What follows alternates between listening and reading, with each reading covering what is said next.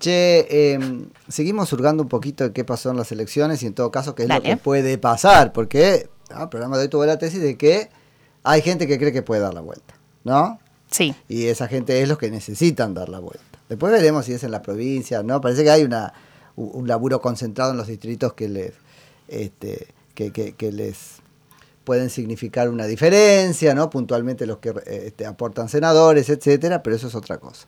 Tenemos en línea a Pablo Winocura, ahora que es periodista político de A24. Hola Pablo, Nico Yagoy en FM Concepto. Buen día, muchas gracias por atendernos. ¿Cómo estás, Nico? Bien, muy bien. Pablo, acá, este, bueno, leí tu artículo, está, está muy piola. ¿Nos contás un poquito esta percepción? No esta percepción, ya es una realidad. ¿El 100% de los votos blandos perdió? A ver, sí, 100% no es, eh, no es matemático, pero sí, digamos, la, la percepción, digamos, o el estudio eh, que se realizó y que yo estoy contando en la nota, que es un paper reservado al que tuvieron acceso, te diría, la totalidad de los líderes del Frente de Todos, este, habla de que en función de un estudio comparativo, mesa por mesa, no es una encuesta, ¿eh? Un estudio comparativo matemático, mesa por mesa, eh, hecho a través de una fórmula matemática, se puede proyectar cómo se distribuyeron los votos de 2019 respecto a la elección de las PASO 2021. Hmm. Y a partir de eso se deduce que el Frente de Todos perdió el 100%, obviamente no es eh, exacto, ¿no? Pero puede ser el 90, 95. En cualquier caso es un montonazo. Es un montón de los votos moderados, o sea que los votos que vota, acompañaron al Frente de Todos en 2019, un poco por este balance que le aportaba eh, la figura de Sergio Massa y Alberto Fernández a la fórmula con el kirchnerismo. O sea que sería, eh, a ver, perdió eso y perdió algo de algo de kirchnerismo también, porque en la carta de Cristina le dice eso. A mí en provincia no solo perdiste lo tuyo, me hiciste perder parte de lo mío. Cuando comparó con 2017, cuando fue sola, perseguida por Macri y no sé qué. Sí, bueno, eso, eso habría que ver bien cómo, cómo fue esa proyección, digamos. Lo cierto es que si uno mira el estudio este al que yo te hago referencia, eh, uno mira la totalidad de los votos del Frente de Todos 2019 y el estudio, insisto, no es una encuesta, es una proyección matemática, que en algún punto las encuestas están tan cuestionadas que este estudio termina siendo mucho más efectivo. Totalmente. Hablan de que un 10% de los votos del Frente de Todos del 2019 fueron para Juntos por el Cambio. El Frente de Todos retuvo el 57,5% de sus votos.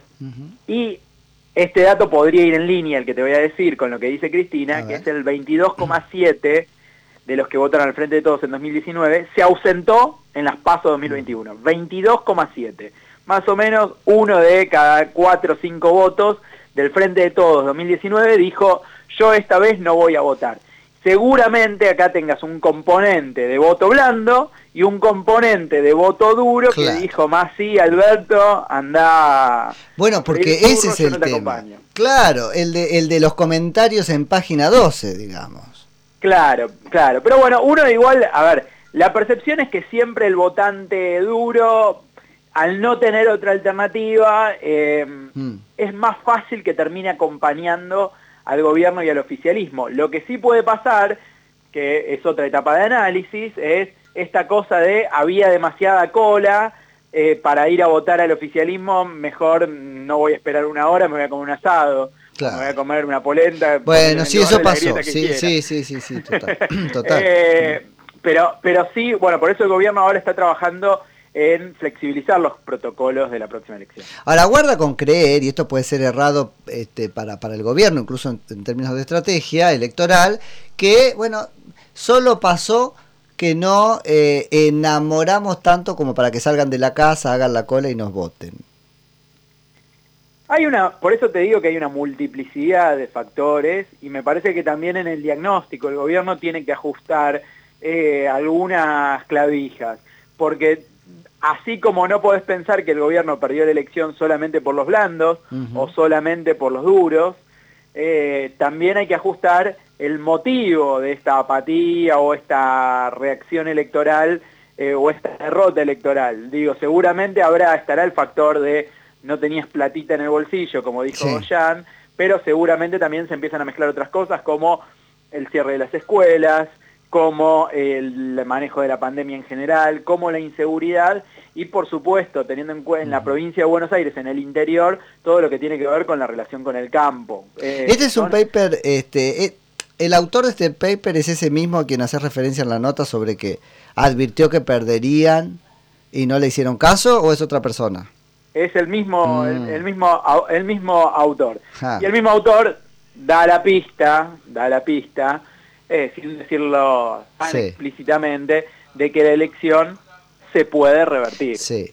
¿sí? O sea que también esto es una advertencia para el Frente de Todos, que haciendo las cosas bien, y no me refiero a gobernando bien solamente, haciendo las cosas bien electoralmente y haciendo una campaña ordenada y yendo mesa por mesa a buscar dónde fue que perdiste, esta elección se puede revertir. De nuevo, solo el 10% de la gente que votó al Frente de Todos en las PASO, estamos hablando de la provincia de Buenos Aires, en las PASO 2019, votó a Juntos por el Cambio. Todos los demás, todo el resto de los puntos que perdieron, se fueron o a otras alternativas o a ausentismo. Hay 16 puntos que se fueron, Pablo, a eh, opciones que no pasaron el 1,5. Eso es importante también. Sí, incluyendo, ojo, incluyendo esto el voto en blanco. Sí, incluyendo el blanco. Incluyendo el voto en blanco, que eso, que a ver, teniendo en cuenta que la elección se ganó por, la ganó Juntos por el Cambio por 3 puntos, 3 puntos y medio, eh, tenés 16% que podés ir a buscar más los ausentes. Sí. Eh, es muchísimo, por eso, por eso insisto en base a este trabajo que, al que tuve acceso, que la elección no está cerrada, en punto alguno está cerrada. Entonces, si el gobierno hace las cosas bien, insisto. Pero eso es con más aparato que con gobierno, digamos, con más militancia que con medidas de gobierno. No necesariamente. A ver. No necesariamente. A ver, eh, una parte sí es militancia, es una parte de la campaña. Eh, pero la otra es encontrar la forma de llegar quirúrgicamente, quirúrgicamente a los sectores que dejaron de acompañar. ¿Qué quiero decir con esto? Cuando uno mira los niveles de ausentismo en la tercera sección electoral del conurbano bonaerense, que es el histórico bastión del peronismo y del kirchnerismo, uno va a ver que ahí creció el ausentismo. Bueno, ahí tenés que llegar mesa por mesa, barrio por barrio, localidad por localidad, para ver qué es lo que faltó y cómo se le puede pedir a la gente un poco más de apoyo. Eh, entonces, gobierno y campaña dialogan, pero ahora, digo, si vos sos el gobierno nacional o provincial, y querés acercarte al territorio, y en el territorio el intendente se te para en la puerta de la hmm. frontera del, municipio y te dice, vos acá no entrás, porque este es mi territorio, vos acá no entrás, bueno, ahí empieza a haber algunos problemas.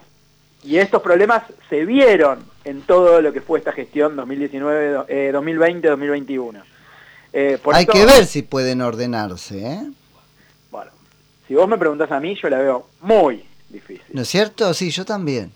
La veo muy difícil porque si bien estos cambios eh, que de gabinetes, tanto provincial como nacional, oxigenaron la gestión, oxigenan y son siempre positivos los cambios cuando una gestión viene tan desgastada, también es verdad que se tienen se sientan en los despachos tipos que tienen que aprender o reaprender, en los casos de los que ya ocuparon las gestiones eh, en otras gestiones, eh, los puestos en otras gestiones, tienen que reaprender, tienen que juntarse, hasta que arranca la maquinaria lleva tiempo. Lleva tiempo. ¿no?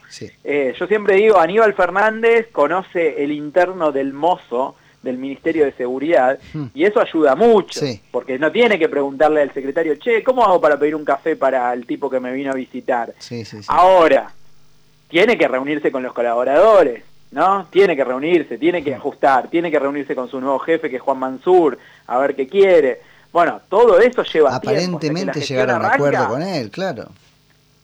Sí, pero más allá de los acuerdos, más allá de los acuerdos.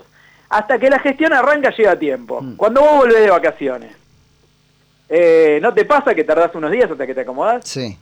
Bueno, acá es lo mismo. La diferencia es que tenés solo dos meses. Sí, Sí, y cuando dictes una medida sobrepasando todo eso, después tenés ahí también todo un tiempo de, vacación hasta que la medida se ve en la calle. Tal cual, tal cual. O sea, primero es encontrar el botón y después es entre que lo apretás y surte efecto. Un... Sí, así que ahí la tienen complicada, yo lo comparto ahí con Pablo. ¿eh?